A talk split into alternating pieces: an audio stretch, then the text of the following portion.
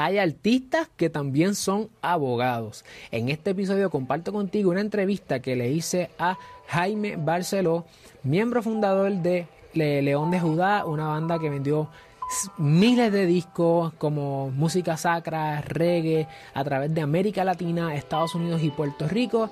Cuál fue, él también es abogado, así que te va a hablar y te va a compartir eh, muchos aspectos de la industria creativa, no solamente ahora cómo él lo vio cuando era músico y como, cuando era artista, empezando eh, León de Judá, sino también cómo él lo vio en su progreso hacia estudiar derecho y ahora cómo él ve todo el mundo desde el punto de vista de ser abogado. Así que si estás, si estás quizás batallando con la idea de si quizás quieres irte con una disquera o estás pensando ser artista independiente, no te puedes perder esta entrevista para nada. Así que sintonizamos.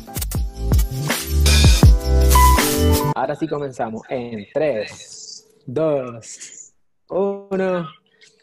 Saludos familia, yo soy el licenciado Alexio Rodríguez, fundador de Ciclo, y como sabes, mi pasión es ayudarte a establecer, crecer y proteger tu negocio. Por eso es que tenemos estas iniciativas que son un poco atípicas eh, a nuestros videos que estamos sacando tanto los domingos, martes y jueves. Y tenemos esta nueva iniciativa de los live toda la semana. ¿Y por qué?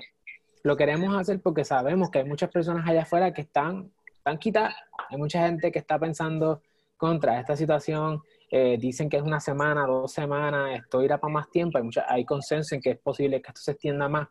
Y nuestra misión en Siglo, mi equipo y yo, es que tú te mantengas motivado, motivada, dándole duro, no te quites y te queremos traer otras personas de las cuales tú puedes aprender, no solamente de las cosas que han pasado en el, en el, ¿verdad? Que, su historia, lo que han hecho en el pasado, sino también eh, cómo están bregando con la situación ahora, qué están haciendo estas otras personas que tú tanto admiras eh, y cómo ellos están viendo, ok, cuál es lo próximo, cómo podemos pivotear y hacer las cosas mejor.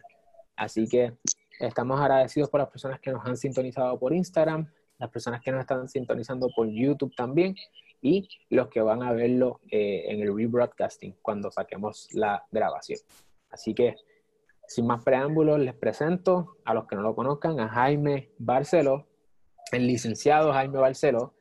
Eh, muchas personas saben que eres artista, que eres cantante, compositor, pero no saben que tú también eres abogado, Jaime. Estoy con los espejuelos de abogado hoy, mira.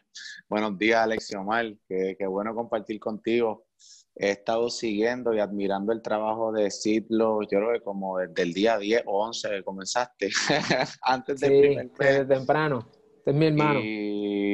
Y, respeto mucho el trabajo que estás haciendo. Pienso que es una gran iniciativa. Y cuando haces toda esta introducción de hacia dónde deberíamos pivotear, creo que tú eres la mejor persona para llevar este mensaje, porque no es un mensaje que ha, adoptado en, bajo estas nuevas condiciones de vida, sino un mensaje que ya estaba, ya llevabas contigo. Lo que pasa es que ahora se está haciendo mucho más vigente y y pues tú venías profetizando quizás lo que tenía que hacer el, la gente de los negocios y los, entrepreneurs y los que hicieran sus startups. Yo creo que ahora sí que la gente debería repasar un poquito las enseñanzas de Alexiomar y aplicarlas porque son para tiempos como este. Gracias. Bueno, yo estoy súper orgulloso de tener a Jaime acá con nosotros. Jaime y yo conectamos hace tiempo y, y de verdad que el apoyo ha sido incesante. En mi caso, cuando yo por primera vez conocí a Jaime, estaba como un fan porque yo crecí escuchando eh, a Jaime. Eh, yo, sí que, yo soy adventista del séptimo día, así que somos parte de la comunidad de cristianos y siempre cuando, cuando muchachito lo que hacía era escuchar a Jaime, escuchar a Jaime en, sus distintas facetas con mi primo Omar, mi hermano Alexander. Y, yo dije, contra, cuando por primera vez hablamos fue como que, ¿cómo va a ser? Y también eres abogado. ¿Cómo va a ser eso? Jaime, cuéntanos un poquito de tu historia, quién tú eres, cuál es tu origen, para que la gente te conozca, conozca esa parte de ti. Pues, hermano, yo soy un jibarito de adjunta y lo digo con tanto orgullo. Yo, cuando llegaban las guías telefónicas a la casa de la gente, el primer pueblo que aparecía es adjuntas. Eh, nosotros, yo me crié en la escuela pública, de adjuntas desde kindergarten hasta cuarto año. Soy fruto de la escuela pública del país, del sistema público. Y la gente me conoce más por cantar. Yo creo que mi papá fue pastor, comparto tu fe. Y desde muy pequeño me crié en la escuela pública y en la iglesia. Creo que mi, talento musical, donde lo pude desarrollar y realmente lo que el campo para, para poder practicar mis instrumentos, aprender a cantar, fue, fue la iglesia. Y, y, después canté mucho tiempo, eso la gente lo sabe por León de Judá. Y después me hice abogado, después de, de, cantar un tiempo, pero soy primeramente algo que, que quiero enfatizar, es que soy del campo, producto de la escuela pública y de la iglesia. Mi talento musical viene de la iglesia. Brutal. ¿Cómo es que, que tú comienzas en la música? O sea, ¿cómo es que tu primer proyecto de como cantante fue la Sí, sí. Realmente en la música, yo me atrevo a decir, y lo digo casi a son de broma, que, que desde que tengo uso de razón tenía un micrófono y cantaba. Como mi papá, además de ser pastor en, en Tanamá de Adjunta, la iglesia carismática Jesús de Nazaret de Tanamá de Adjunta, salía mucho a predicar, viajaba a predicar y yo desde literalmente, desde que tengo uso de razón, recuerdo estar en un altar, en una tarima, en un parque de pelota, en un culto evangelístico, siempre ejerciendo el talento que, que, mis papás querían cultivar en mí. Porque eso es algo que entiendo que, que, fue clave en que mis papás lo vieron, como vieron que desde chiquito yo cogía lata, hacía ritmo, tocaba y me pusieron a los cinco años a, a estudiar piano que, eso, es bien, eso para mí quizás es la, la, parte más importante de mi carrera musical, pero recuerdo desde niño siempre haber cantado, siempre haber tocado. Me acuerdo de esa época que no entendía quizás mucho de acordes ni de instrumentación musical, que llegaba a los sitios y tú arrancabas a cantar y era como que los músicos te seguían. Recuerdo bien pequeño esta imagen de estar por lo menos en dos o tres coliseitos, eran más parques de pelota, que no sé si eran pentecostés de las iglesias carismáticas, pero tú sabes, eventos multitudinarios y tú arrancabas a cantar y que el músico te alcanzara. Que recuerdo eso bastante de mi niñez. Cuando empecé a, a, a dominar los instrumentos, a los 12 años aprendí a tocar guitarra. Déjame hacerte la historia. Eh, aprendí piano a los cinco años. Hazme, la historia, hazme la historia. a los, mis papás empezaron a ver estos destellos musicales que yo tenía, porque en la iglesia pues cantaba desde niño. Y mi mamá, lo, lo único clases que teníamos en el pueblo era unas clases de piano que daba Vilma Pietri que era, casualmente, era trabajadora social. Mi mamá trabajaba en el departamento de la familia, que en esa época era servicios sociales, y era una de las supervisoras de maltrato de menores. Pues ella era pianista y daba clase a los niños.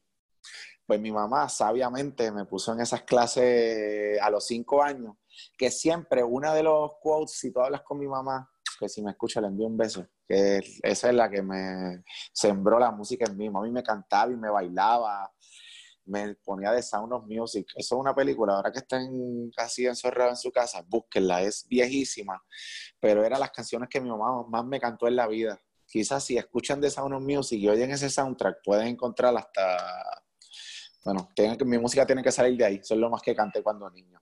Pues mi mamá viendo y mi papá viendo este, estos destellos de que me gustaba la música, me pusieron a coger clases de piano y a los siete años terminé. Ahorita estaba diciendo que mami siempre decía que yo leí música antes de leer piano y yo creo que era verdad.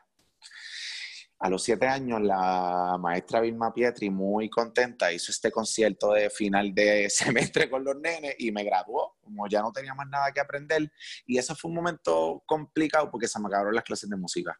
De siete años hasta los doce seguí cantando en la iglesia, pero no ejercía tanto el piano, toqué en un grupito de unos amigos de Jorge Quiles, Jorge Javier Quiles era otro pastor amigo de papi, y me acuerdo que él como a los 10 años me permitió tocar piano en la agrupación, pero él estaba enfocado completamente en la iglesia. A los 12 años cogí unas clases de guitarra que dieron en el municipio. Es que era a cuenta gota los recursos que teníamos. No teníamos clases de música en la escuela.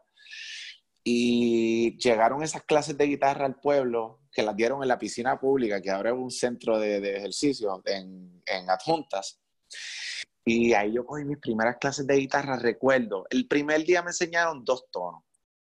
Me enseñaron la mayor y mi mayor. Y yo te prometo, Alexiomar, que yo canté todas las canciones que me sabía con esos dos tonos. En la próxima clase ya tenía tres tonos, que eran la mayor, re... re y mi. Y, mi, y entonces cuando ya tenía los tres tonos, que ya me sentía, pues me llevé la guitarra para la escuela. Entonces le canté a todo el mundo todas las canciones que me sabía con mis tres tonos. Es que, ¿sabes este qué? Y de, el sábado, este, yo estaba enseñándole a Andrea, a mi esposa, el círculo de quinta, cómo es que funciona.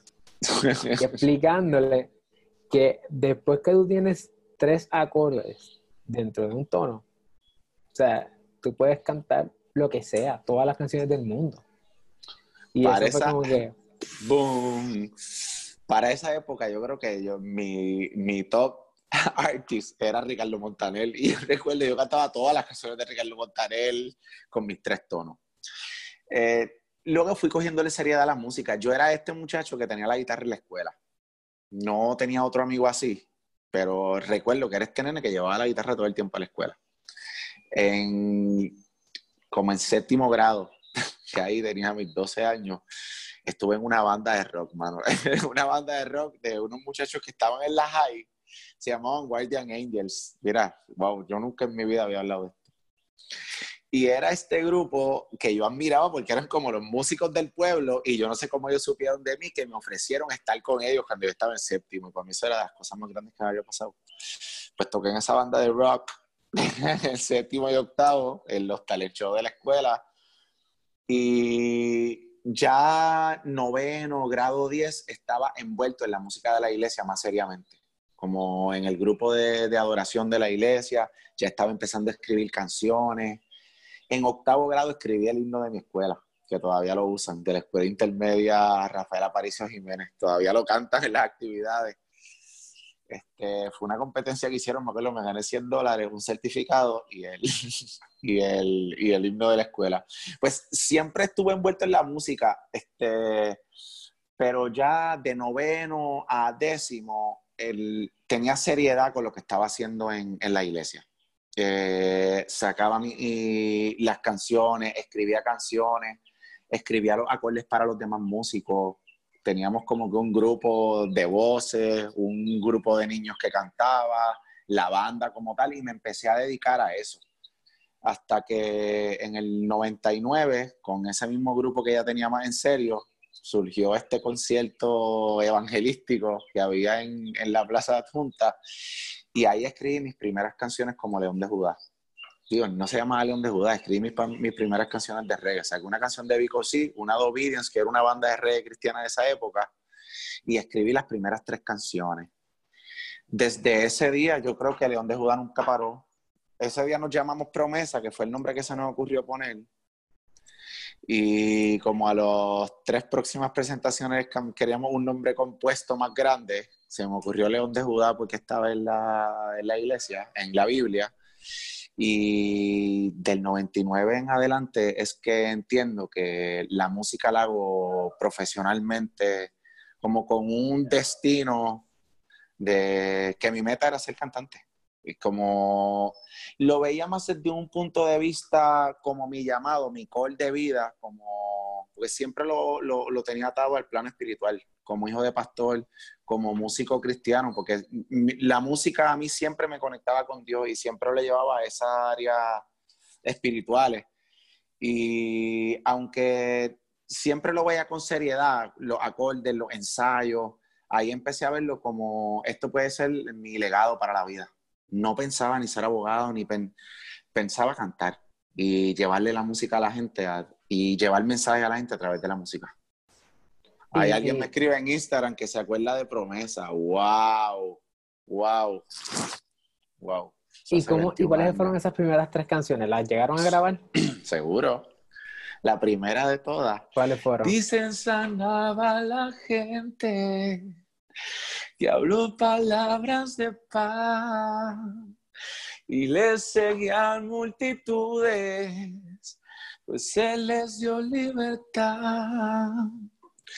Este, la otra era, oye mi gente, ¿qué pasa? No despiertas, Jesús te está llamando y tú no abres la puerta, te ha buscado dio su vida en el Calvario, sangre te persigue hoy. Este, por Boriquén, y caminaré, decía, unos dicen que si tengo mucha fe, hay otros piensan que yo nunca llegaré, no, no, no, no, hacen apuestas de que a Dios yo no veré, pero yo estoy seguro que con Cristo caminaré, sí, sí. Todas las canciones eran, un, eran una proclamación de mi fe. eran como esta proclamación de mi fe. Eh, todas mis canciones. Yo creo que mi primera canción de amor fue mucho más adelante. Siempre era, siempre era, era enfocado en mi fe, en lo que yo creía. La fe. Mira, los que, los que no han estado con Jaime, es, Jaime es así todo el tiempo. Como que él va a cantar en cualquier momento. o sea, y eso es una de las cosas más brutales o sea, tú eres un tipo apasionado por la música y apasionado por tu fe y donde quiera que uno va, tú sacas en un momento para cantar y, simplemente expresarte. Así que eso genuinamente, eh, eso es Jaime Barceló, por lo menos la parte que, que, yo he tenido la oportunidad de conocer. Acá nos dicen en Instagram que esto es lo que hace falta, un concierto acústico de Jaime. Así que ahí me vas a tener que hacer algo en el social distancing. Yes, ya monté el estudio en la casa. Cuando tenga todo lo técnico resuelto, voy a hacer un concierto por YouTube. Tommy Torres me inspiró. Tengo que decirlo, Tommy me inspiró. Sonó tan bien y creo que lo queremos hacer. Lo voy a hacer. A ver, Quisiera que fuera el último día de la cuarentena, que todo el mundo está así loco por salir, pero lo vamos a hacer. Jaime, y entonces comienzas tu, tu carrera con, en ese momento ya se configura León, este León de Judá. ¿Cómo es el proceso para que ustedes salgan del pueblito? Wow. Bueno, eso también como le achaco mi mensaje y mi pasión por cantar a la fe, tengo que decirle que la forma que salimos del pueblo fue con la fe. No, mira, fue algo tan natural y, yo creo que algo que ayudó a que León de Judá fuera, tuviera ese encanto que tuvo. Nosotros nunca lo pensamos como un negocio, nosotros nunca lo pensamos como queríamos llegar a ningún lado, nosotros queríamos llevar nuestro mensaje. Incluso, esto sí, esto sí yo lo he comentado varias veces y voy a buscar un conector que esto se está agotando una batería. Caminen conmigo un momento. Algo que, que, yo sí tengo que defender de León de Judá y fue algo mágico, es que nosotros nunca aspiramos de ninguna manera a tener un negocio en la música. Era como que este deseo solamente de cantar, de llevar el mensaje, de expresarnos y que, y que la gente supiera lo que nosotros creíamos y que la gente lo pudiera experimentar como nosotros lo hacíamos. Algo que a mí me, me encanta de León es que ni siquiera yo era tan fanático del reggae. Eso es una de las cosas que, me están cayendo todos los celulares, tranquilos, pero los voy a acomodar ya. Una de las cosas que, es curioso de León de Judá, que ahora sí los tengo a los dos, es que ni siquiera teníamos, como yo decía, esta fiebre de reggae.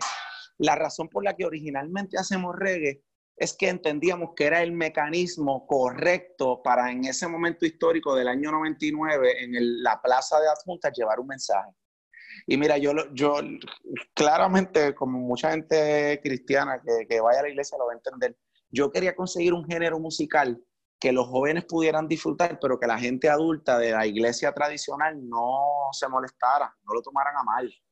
Y esa es la razón por la que hice reggae. Yo entendía que el reggae era lo suficientemente cool para que los jóvenes lo disfrutaran y lo suficiente easy listening para que la gente adulta no se escandalizara en ese momento histórico del 99 en Adjunta, en un contexto cristiano, carismático, como más parecido a pentecostal que, que, que otra cosa. Oye, si este episodio añade valor a tu negocio y a tu vida, dale like y compártelo con una persona.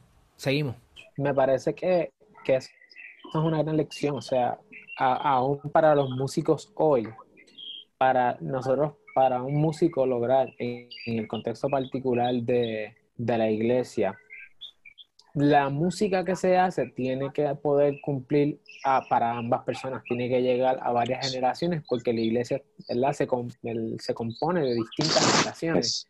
Y, y es importante que nuestras iniciativas aunque si bien es cierto, ¿verdad? Tú mantienes el norte, que era el mensaje de tu fe.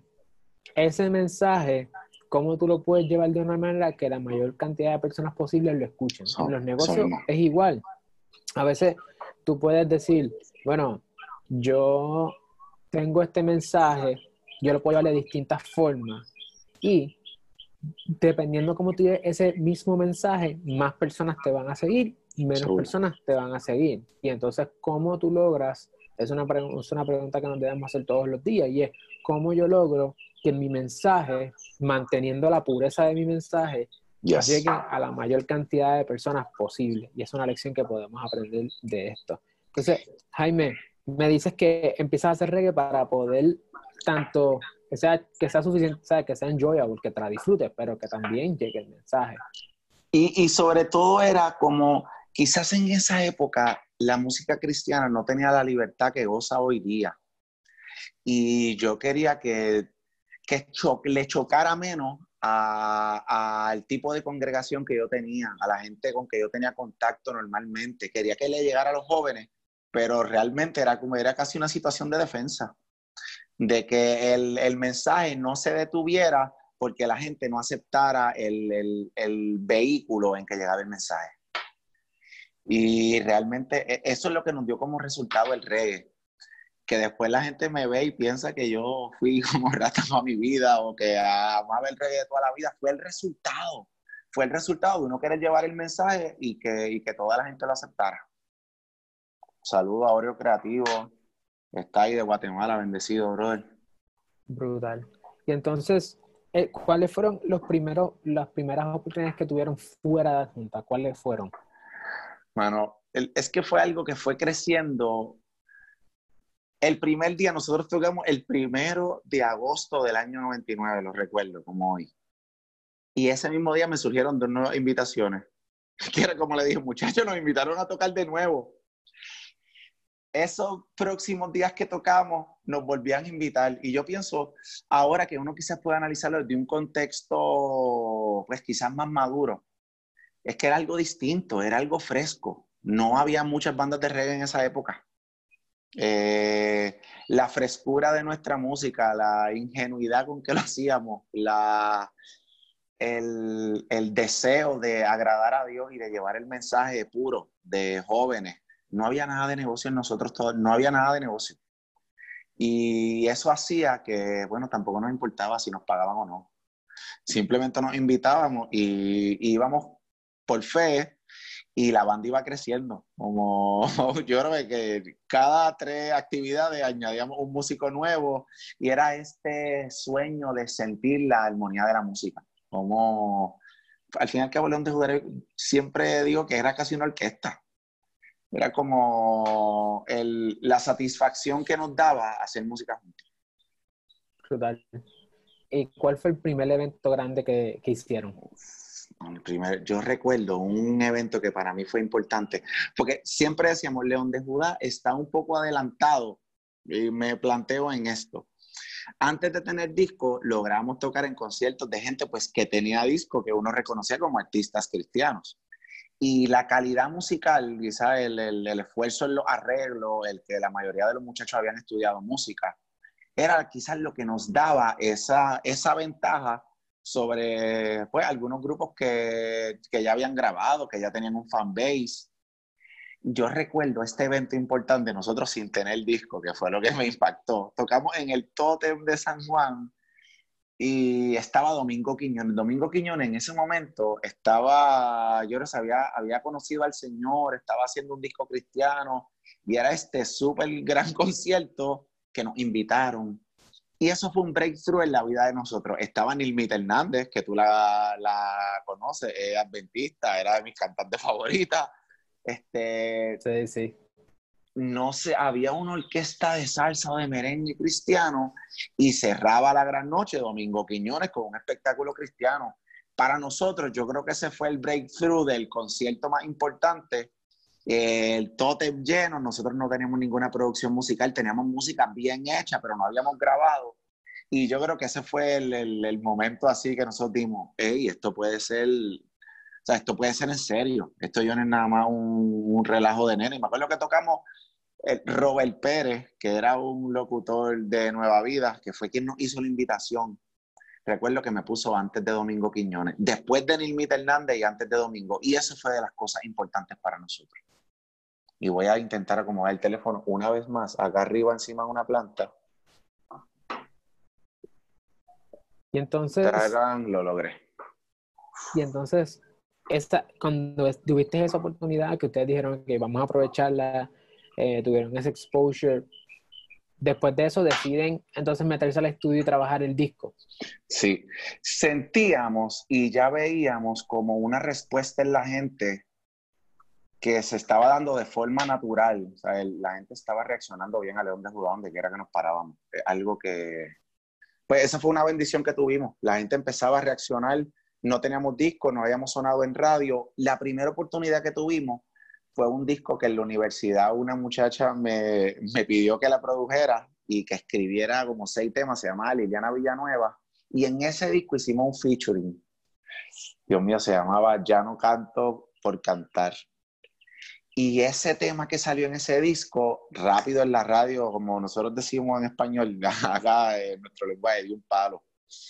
Y eso te da esta seguridad de hacer tu disco. Y me acuerdo, vino un productor a filmarnos. Yo firmé un contrato con él para un disco y cuando me siento a contar, explicarle a mami lo que había hecho, le dije, mami, si tú me prestaras dinero, yo le compro el contrato a mi propio productor. y eso fue lo que hice. Reuní a mi familia, me ayudó mi hermana, mi hermana Sulmari. Cuando oiga esto, esa es de las personas importantes en la carrera de nosotros en León de Judá. Mi hermana convenció a mis papás que me hicieran un préstamo de 12 mil dólares y así fue que empezamos. Este, hicimos el disco. Es una lección importante porque a veces esperamos que nuestros sueños o nuestras metas se cumplan cuando llegue alguien en un caballo blanco y nos libere de, la situación en la que estamos, económica, eh, de negocio, lo que fuera. Nosotros tenemos que empezar a tomar nuestras propias eh, decisiones y tratar de decirle a otras personas, hacerle el business speech, ¿verdad? Mira, eh, yo creo que esto es un buen, esto es un palo, yo estoy dispuesto a levantar capital de esta manera y qué mejor forma de ir a las personas más cercanas a uno para levantar este capital. Y mis papás siempre lo cuentan como, mano, lo pagué en seis meses, literal. En esa época era una época distinta, como gran parte del budget era para la reproducción de discos. Este, recuerdo ese semestre que grabamos el disco, yo estaba terminando mi bachillerato en biología. Me faltaba una clase que se me había quedado, astronomía, y viajé desde Adjuntas a Carolina todos los días grabando ese disco, con Héctor Lugo, un arreglista de salsa conocido de esa época. Y ahí fue que hicimos ese primer disco con los chavos de mi papá y me quise empapar del negocio, como quería aprender cómo, cómo hacerlo, porque no tenía idea. Yo nunca había vendido una china. Y me fui a trabajar con un distribuidor musical de esa época, que era Germán González. Y mientras yo trabajé con él, distribuía música para él, distribuía mi propio disco y sabía realmente a dónde llegaba, dónde la gente lo pedía, qué era lo que la gente buscaba. Y, y desde ahí en adelante, esa fue mi vida, ese fue mi trabajo, la música. Brutal, brutal. Entonces grabas, graban el disco, el primer disco de León de Judá. ¿Cuáles fueron algunos? 2001. ¿Cuáles fueron algunos de los highlights de los logros que ustedes llegaron a tener con León? Pues, hermano, ese disco es un disco bien sentimental para nosotros, porque como la radio, pues la radio lo aceptó de una manera tenía 11 temas y 11 hits sonaron en la radio. O sea, no hubo un tema que no se sonara en la radio.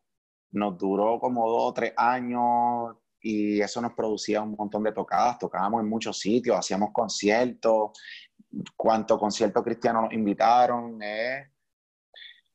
La carrera de León de Judá, el arraigo de León de Judá, aunque quizás el éxito lo vieron después en el disco que tiene como un sueño, mucho más allá, yo sé que se lo debemos a ese trabajo de ese tiempo. 2001, 2002, 2003 fueron los años más claves porque habíamos visitado el país entero.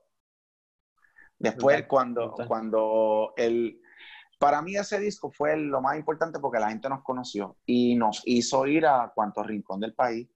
La gente en esa época que no existían las redes, cuando la gente habla de que conocía a León de Judá, es que nos conocían personalmente. Es que habían compartido en una esquina con nosotros, no era una tarima distante, es que quizás habíamos tocado en su iglesia, en un concierto evangelístico, en la calle, cerca de su vecindario, en un parque de pelota, cerca de su casa la gente literalmente cuando habla de, la música de León es que tuvieron contacto con nosotros. Es que alguno era de Bonito, conocía a uno de los muchachos de Bonito, o conocía a alguno de los del oeste que tocaban, o me conocían a mí de adjunta. Era realmente una banda que, pues, que estuvo por lo menos desde el 2001, te diría yo, hasta el 2005, teniendo contacto con la gente todo el tiempo. Y eso era lo que nos hizo fuerte. Y fue lo más importante de ese disco que nos llevó a que la gente nos conociera. Ahora nos pueden conocer quizás por las redes y sientes que sabes quién es el artista y dónde vive y cómo es la cocina y cómo es la sala. Pero en esa época realmente era, que tú te tomabas una foto con él, comprabas el rollo en Walgreens, la llevaba y después la llevabas a revelar y encontrabas cómo había quedado la foto con tu artista que era, era bien diferente, era bien diferente. Llevó mucho trabajo eh, físico, hubo que moverse mucho, tocar mucho para, para lograr tener un impacto que es un fragmento de lo que sería hoy con, con las redes sociales. Sí, no había, también de la forma que lo hacíamos, no habían planes de mercadeo, no teníamos ninguna idea. Nosotros teníamos el disco, como dicen, en el baúl del carro, que casualmente ese disco vendió como 50 o 60 mil copias, que yo viví de eso años. Y eran tantas las invitaciones, a veces encuentro papeles de agenda de León de Judá que tocábamos a veces 20 veces, 18, 15 veces en un mes. Que así es que la gente nos fue conociendo uno a uno. El, el, el arraigo de León de Judá, aunque pues no, no fueron las redes, no, no existían. Este, la radio fue muy importante, pero porque la radio te da esa imagen de que la gente te quiere ir a ver pero el feeling, el sentimiento que la gente sentía y siente por León de Judá era porque estábamos, fuimos a su iglesia, a su grupo de jóvenes, al parque de pelota, su urbanización. Eso fue. Y, y, llegaron a visitar varios países, ¿cierto? Sí. Fuimos a Costa Rica, Este, a Chile, a Estados Unidos varias veces. Algo que detuvo a León de Judá y, muchas bandas de Puerto Rico exitosas hubo un tiempo que las detuvo. Por ejemplo, Cultura Profética, que era de nuestros papás, nuestra gente con quien compartimos mucho, compartimos disqueras. Este, nosotros tuvimos un guitarrista muy importante para nosotros, Jorgito, que murió de cáncer, y Eliud entra, entra un día a sustituirlo en un concierto luego de, de que él empieza con la quimioterapia y se queda con nosotros y produce el disco con nosotros. Algo que nos detenía en esa época es que éramos una banda gigante. Éramos 13 músicos y recibíamos invitaciones constantemente de otros países, pero 13 pasajes, más sonidista, 14, más manejador, 15, se nos hacía bien complicado. Y la gente que realmente te podía llevar, los viajes que realmente podíamos dar era luego de un esfuerzo bien fuerte de la gente. Un esfuerzo que, pues, que no se nos hizo fácil la internacionalización de León de Judá, aunque hay un evento cristiano muy importante que se llama Expolit, que llevaba muchos años y siempre lo visitamos. Para mí eso fue un punto bien importante y una emisora, una red de televisión que se llama Enlace, que esas dos personas, yo tengo que decir que fueron fundamentos bien, bien clave en que nuestra música llegara a países como ahí me escriben de Guatemala, de Chile, Argentina, que tenemos gente que nos ama. Incluso tengo muchos amigos de Chile, tengo amigos de Argentina, tengo amigos de Guatemala, tengo amigos de El Salvador, tengo amigos de Bolivia, que tienen físicamente los discos de León de Judá, que aman nuestra música. Y fue gracias a esos eventos, a que pudimos difundirnos a través de Enlace TV y en los viajes que teníamos Expolit, habían distribuidores de esos países, unos buenos y unos malos. A veces vendíamos, nosotros le vendíamos 100 CD y se vendían 20 mil en el país, pero logramos esa exposición. Y eso se lo debemos al primer disco. esa gente tiene el primer disco de León de Judá, que no sé cómo lleva a sus países. Eso está, eso está brutal. Y todo esto es una época completamente análoga en el sentido de que no hay música digital, no hay internet, en, el sentido de las redes sociales y toda esta cuestión. Tú, tú luego, este, o sea, León de Judá hace, eh, tú como Jaime de León haces una producción un poquito más reciente y eventualmente haces la de Jaime Barceló. ¿Cuáles son, qué diferencias o qué retos distinguen esas tres etapas? Wow. Tú digas, bueno, porque ahora he hecho música en la época moderna. ¿Qué tú crees que ha sido? Mira, yo me atrevo a decir que yo estuve en tres etapas. Este, ese primer disco de León de Judá que sale en el 2001 fue producido como por mi familia, como te dije, mis papás me prestaron el dinero, lo, logramos sacar y, y, económicamente nos fue muy bien. Pues si tú gastas 12 mil dólares y vendes 50 mil discos, le sacas como 6 dólares a cada disco, dude más, está, era una ventaja. Este, luego sale el segundo disco de León de Judá, que salimos con una disquera independiente, es que te digo que compartimos con Cultura Profética, una disquera se llama Wire Music. Raúl López, que era el director de esa disquera, lanza León de Judá y ya es con un plan económico. Nosotros seguíamos con este plan de llevar nuestro mensaje, de que la gente escuchara la palabra, de que los jóvenes puedan ser impactados con nuestra forma de vivir a través de nuestra música, pero también detrás de nosotros había ya un motor, una persona que decía, esto puede ser un negocio, estos chamacos cantan y todo el mundo los quiere volver a ver. Y ese segundo disco de León de Judá sí fue un disco pensado pues, a nivel de mercadeo. Recuerdo la primera vez que yo salí así para San Juan y vi un billboard con la cara de nosotros fue algo extraño. Como esa era la época de los videos musicales, que estaba el canal 30, el 52, el 12, el 18, y eran unas inversiones. Este, yo creo que YouTube no estaba todavía. Eran estas inversiones de, de, la disquera para que mayor, más gente pudiera escucharte. Y ese brinco, ese upgrade que tuvimos del primero al segundo disco, es que en el segundo disco pudimos sacar el video de Como un sueño. Y el tema es que tu amor es como un sueño, no quiero despertar. Y hello, hello, llamo a tu vida para algo mejor. Y ya habíamos pasado de la radio cristiana a la radio popular. Y esa fue la, como que la explosión. Lo, fue un disco que, según la disquera, vendieron como 200 mil copias. Fue un, que aquí en Puerto Rico disco de oro. Que más gente había conocido nuestra música porque lo habían, había llegado a un, a un, pues al mercado popular. Y, pero todavía este, dependía la música de la venta de discos en pasta. Era, era bien importante saber quién iba a fabricar tus discos, este, cuánto iba a pedir de cantazo, qué capacidad de almacenamiento tenía, si realmente lo iba a poder vender, porque eso era un issue. Y luego de, de, de ese disco de León de Judá, que fue una explosión, hice el de Jaime de León. Ese fue, eran como escalas. Eso lo hice con una disquera allá en Miami, Ole Music, que era parte de Universal de Universal como main, Ole Music, ahí estaba Tom Torres, estaba MBO, un grupo de antes, este, y eso ya era el mundo del pop, como Maya, era distinto, era como que el brillo este de los adelantos de dinero, era, era distinto, la parte que menos me gustó de todo el, mi travesía musical pero ya eso fue en, el 2005, la música estaba luchando con la, con la caída de la venta de los discos. Era, dependían de la venta de los discos de pasta, pero era como que este barco que se está hundiendo, de disqueras cerrando, disqueras quebrando, hasta que se lograron reinventar, reinventar a lo digital. En los temas que nos competen aquí en Sidlo, cuando hago el disco de Jaime Barceló, ya es un momento que no importa lo que fabriques Obviamente, yo como venía de la época antes, quise mandar a hacer mis discos, hice como 5.000 discos este, de físicos. y, pero realmente estamos en una época que, que no existe.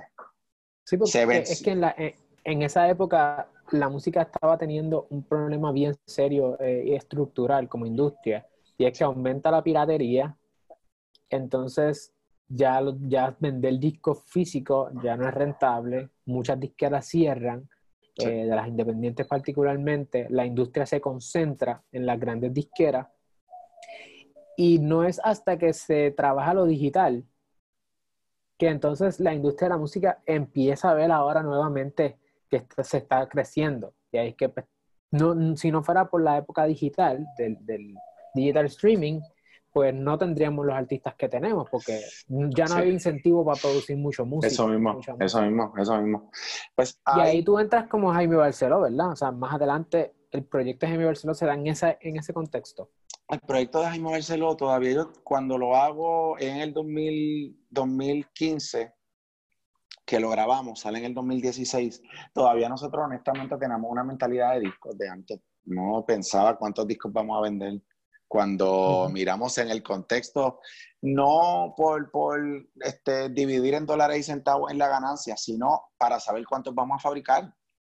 Este, y, pero era otro mundo. Era como la, la música había cambiado, habían vencido la piratería, que es lo importante.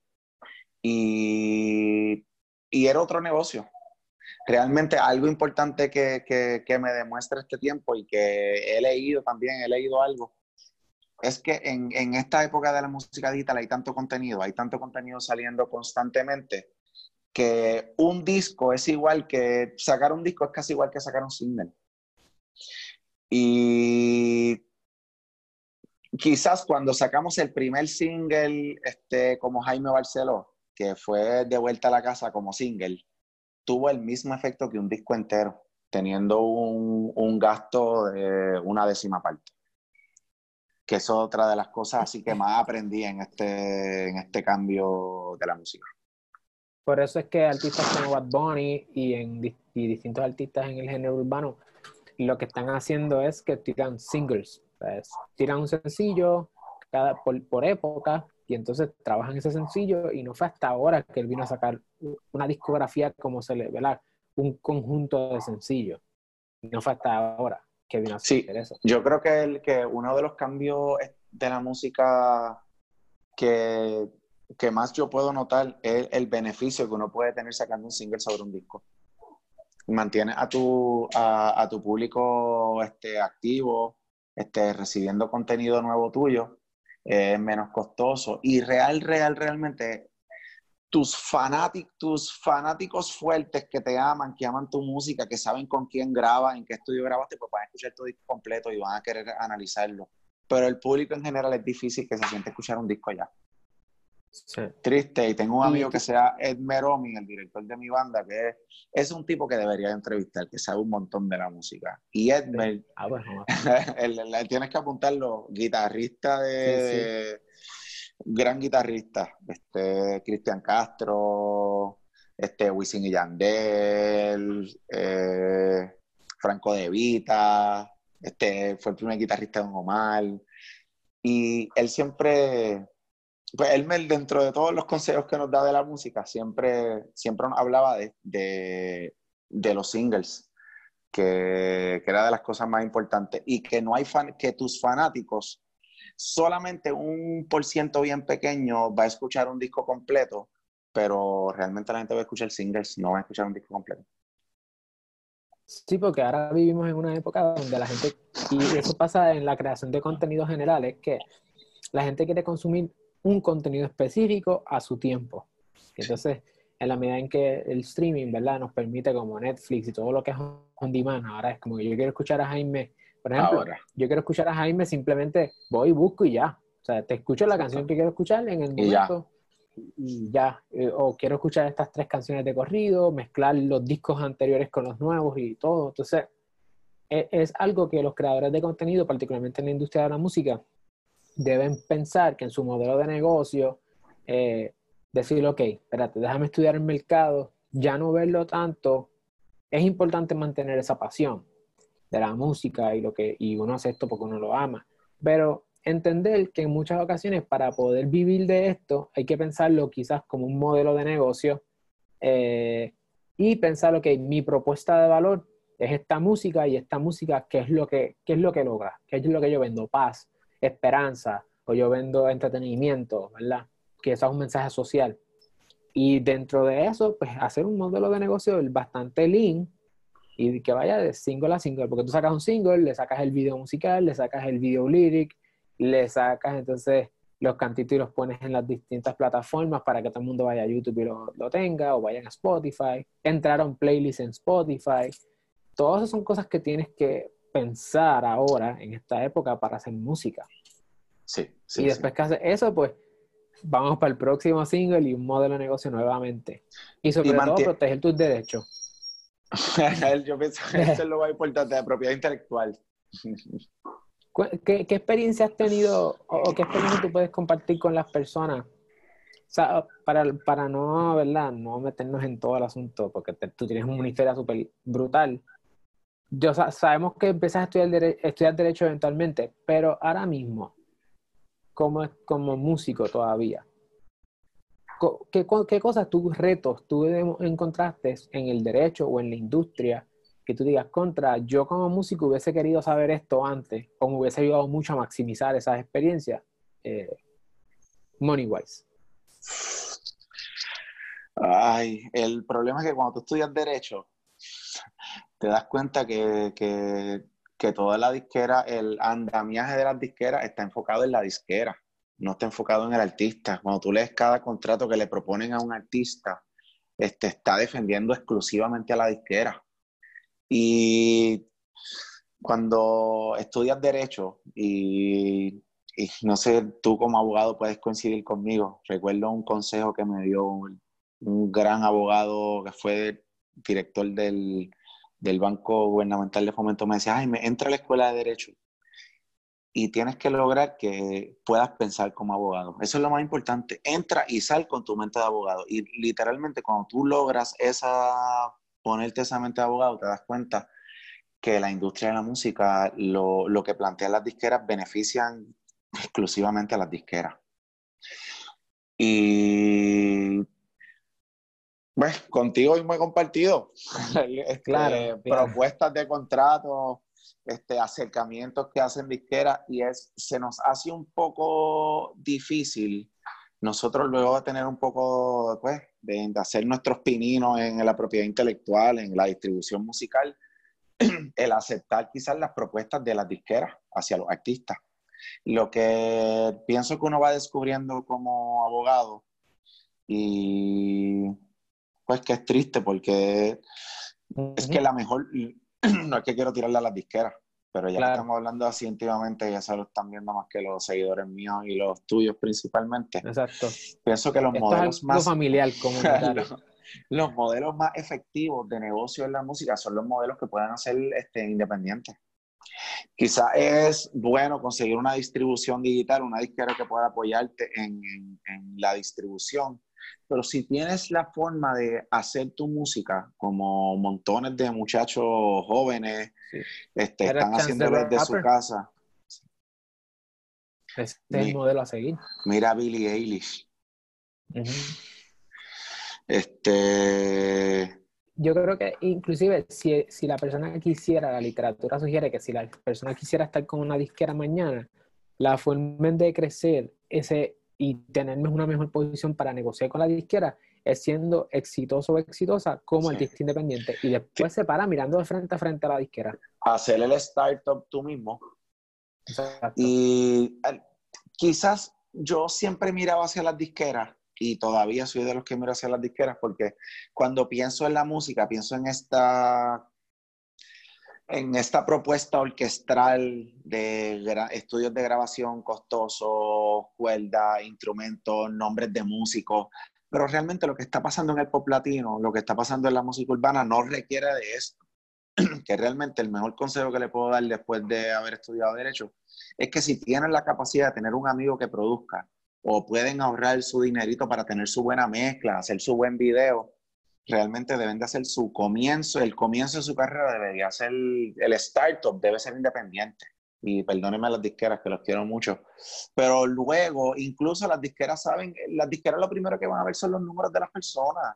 cómo están los seguidores, cuánta rotación está, qué está pasando con su música. Y depende de esos números, es la oferta que le van a hacer. Así que lo más importante debería ser...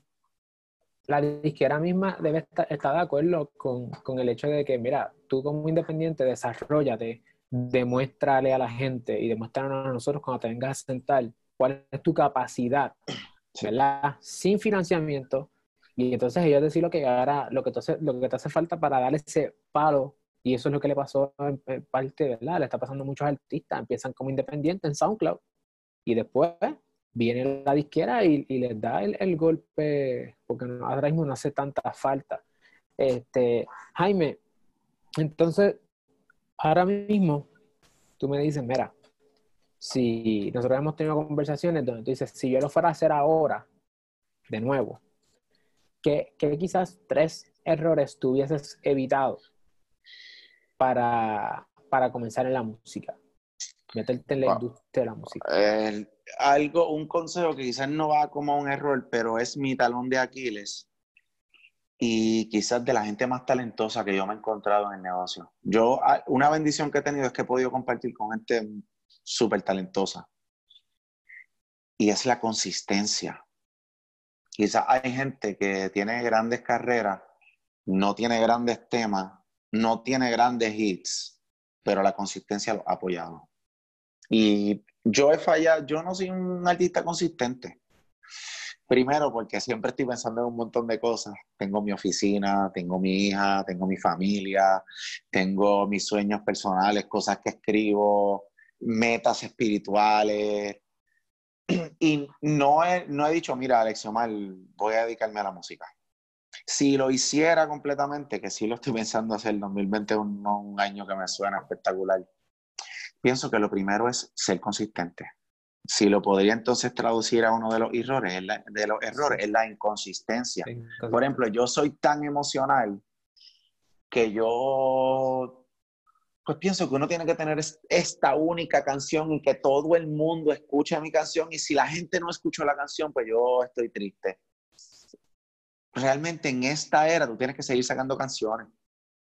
Y ahorita hablaba de este gurú amigo mío que se llama Edmer Lebron y Edmer lo que dice es que tienes que ser consistente y a veces la, el ex, la canción más, que más gente alcanzó, el palo más grande que tú diste, no es tu mejor canción jamás es que consistentemente seguiste llevándole canciones a tu público. Quizás la última fue la menos que le gustó, pero la más lejos que llegó, porque fuiste haciendo un building up.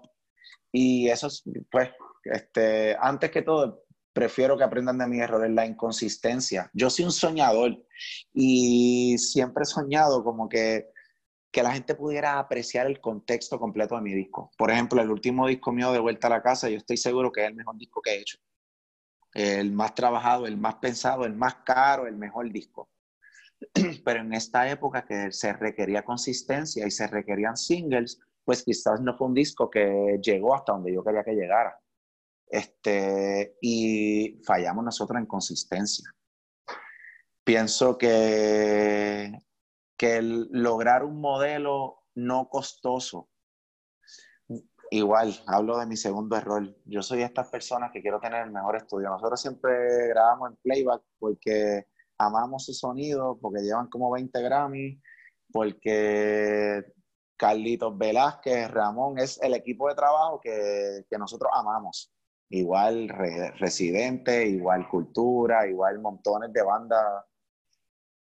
Y, y yo soy una de las personas que no cambio mi fórmula para bien y me gusta hacer discos de alto nivel. Quiero mezclar en Nashville, quiero grabar cuerdas en Nashville, quiero usar todos los mejores recursos, pero realmente la música de hoy día, principalmente cuando hablo a los jóvenes que están haciendo música pop, que están haciendo música urbana, que no necesitan esos instrumentos que nosotros pedimos, no necesitan grabar una cuerda en Nashville, ni necesitan mezclar en Jamaica, pues deberían de, cuando miran sus temas, abaratar costos cosas importantes que deben de hacer es que tienen, tienen que buscar un presupuesto real y que les sobre para poder hacer mercadeo.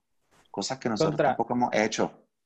Dos super consejos ahí. Número uno, sé consistente, creador, creadora de contenido y en esta época donde la cosa está, ¿verdad? diferente, puedes ajustarte y decir, ok, vamos a ser consistente, vamos a crear contenido, vamos a escribir todos los días, voy a practicar todos los días, voy a aprender un, algún, ¿verdad? Skill técnico, cómo grabar, cómo mejorar, eh, editar las voces. Puedes empezar con tu, con tu iMovie para hacer videos, pues con tu GarageBand, o sea, no hay excusa.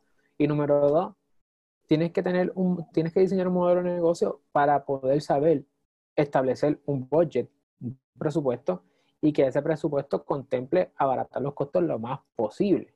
¿Cuál sería entonces ese tercer consejo que tú le podrías dar? Un buen equipo.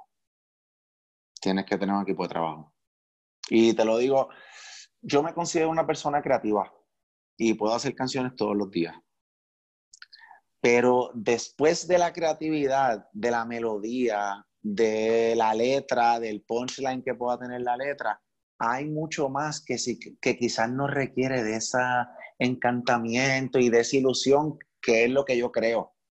De ahí en adelante se, se necesita alguien que quizás sea menos soñador, sea menos espiritual o menos creativo que tú, y trabaje la distribución que llegue a tiempo, que el video salga a tiempo, que la mezcla sea como tiene que estar, que los deadlines estén donde estén, que sea un buen día de lanzamiento o buscar estrategias que no sean solamente esas estrategias que tú emocionan.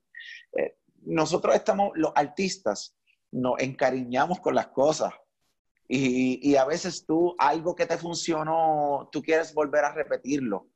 Y es necesario que tú tengas un equipo de trabajo que, que pueda ver más allá de la ilusión que tú tienes con un tema, con una canción, con una forma de lanzarlo.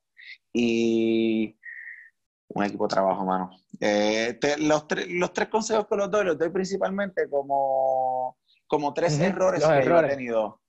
Sí. ¿Y cómo los hubiese resuelto? Lo mejor es tener un buen equipo de trabajo.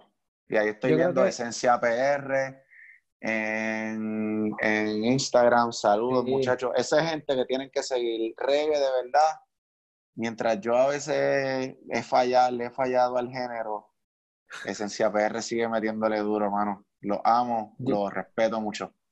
Yo creo que son tres consejos súper importantes este, que todo artista, todo creativo y, y, empresario, porque yo entiendo y mi propuesta de valor a la, nuestra comunidad es que, mira, si tú eres un empresario, una empresaria, un emprendedor, una emprendedora, es importante que sepas que nosotros no tenemos todos los skills, nosotros no lo sabemos todo. Eh, tú conoces tu craft, tú conoces, Jaime está diciéndote, yo sé escribir, yo te hago la música, yo te hago eso, pero una vez yo preparo ese bizcocho, ¿verdad? Ese producto, yo tengo que entregárselo a alguien, porque si no, quien único lo consume soy yo. Entonces, no, no, es un modelo sustentable, no, es algo sostenible. Debes entender lo que cuáles son mis herramientas, eh, tengo que, que, ser consistente, tengo que tener claro cuánto es el budget que requiere hacer esto de un negocio sostenible y entender lo que hay unos skills que yo no tengo, cuáles son, y déjame entonces buscar personas que crean en mi producto, que crean en mi servicio y tener esa gente. Yo creo que no es por, ¿verdad? No es por aprovechar la plataforma, pero yo creo que es importante tener un abogado y tener un CPA. Eh, son parte del equipo que es necesario en la música porque hay mucha cosa de números, hay mucha cosa de derecho en la, en la industria de la música, particularmente casi todo es copyright y contrato. Y, y, tener una persona de mercadeo que te ayude a mercadear esa música, ¿verdad? Eh, ese producto que tú tienes final para colocarte. Ya en Instagram se nos... llegamos a la hora. Llegamos a la hora, así que aprovechamos. Eso como Q, es importante que nosotros estemos claros en, la importancia, y ahora que la redundancia, de prepararnos, ¿verdad? tener una estrategia, eh, implementarla y buscar las personas necesarias para poder escalarla. Jaime, de verdad que gracias, gracias por esta oportunidad, porque esos son tres consejos que vienen de una mente tanto creativa y con la experiencia de la industria de la música y como un profesional del derecho, como abogado. Así que para mí es un placer tenerte. Este, si tienes algo, unas últimas palabras que quizás quieras compartir con nuestra comunidad. Eh, la importancia de, de, hacer un equipo Este, quiero, quiero hacer hincapié y aprovechar que estamos por la plataforma decirlo. Este, honestamente, este, una de las frases que nosotros los abogados escuchamos es que only a fool defend himself. Quizás yo estudio muchísimo la propiedad intelectual y estudio el entretenimiento, pero mientras tú tienes atado tus sentimientos a la canción, a tu carrera, quizás no, no, no puedes ver lo, lo, mejor del negocio o lo mejor del contrato para ti. Así que aunque seas abogado, bueno, y, y Alexiomar lo sabe, yo mis contratos se los paso a él, eh, necesitas realmente un equipo de trabajo. Y, y lo importante de tú poder tener un buen consejo de abogado te evita tener un mal litigio. Así mm. que antes de, tener que llamar a un abogado para resolver un problema legal, llama a un abogado para poder ah, tener una buena estrategia de hacia en la dirección que llevas tu negocio. Gracias, Alex Omar. Sabes que Gracias a, ti, a la. Gracias un abrazo. Igual. Estamos trabajando, brother. Seguimos. Éxito. Saludos a la familia. Yes, igual allá. Gracias. Hasta aquí el episodio. Gracias por escucharlo y por verlo. Asegúrate de compartirlo con una persona más de manera que todos podamos seguir creciendo y este contenido que hacemos con tanto cariño y tanto amor le lleguen a la mayor cantidad de personas posible.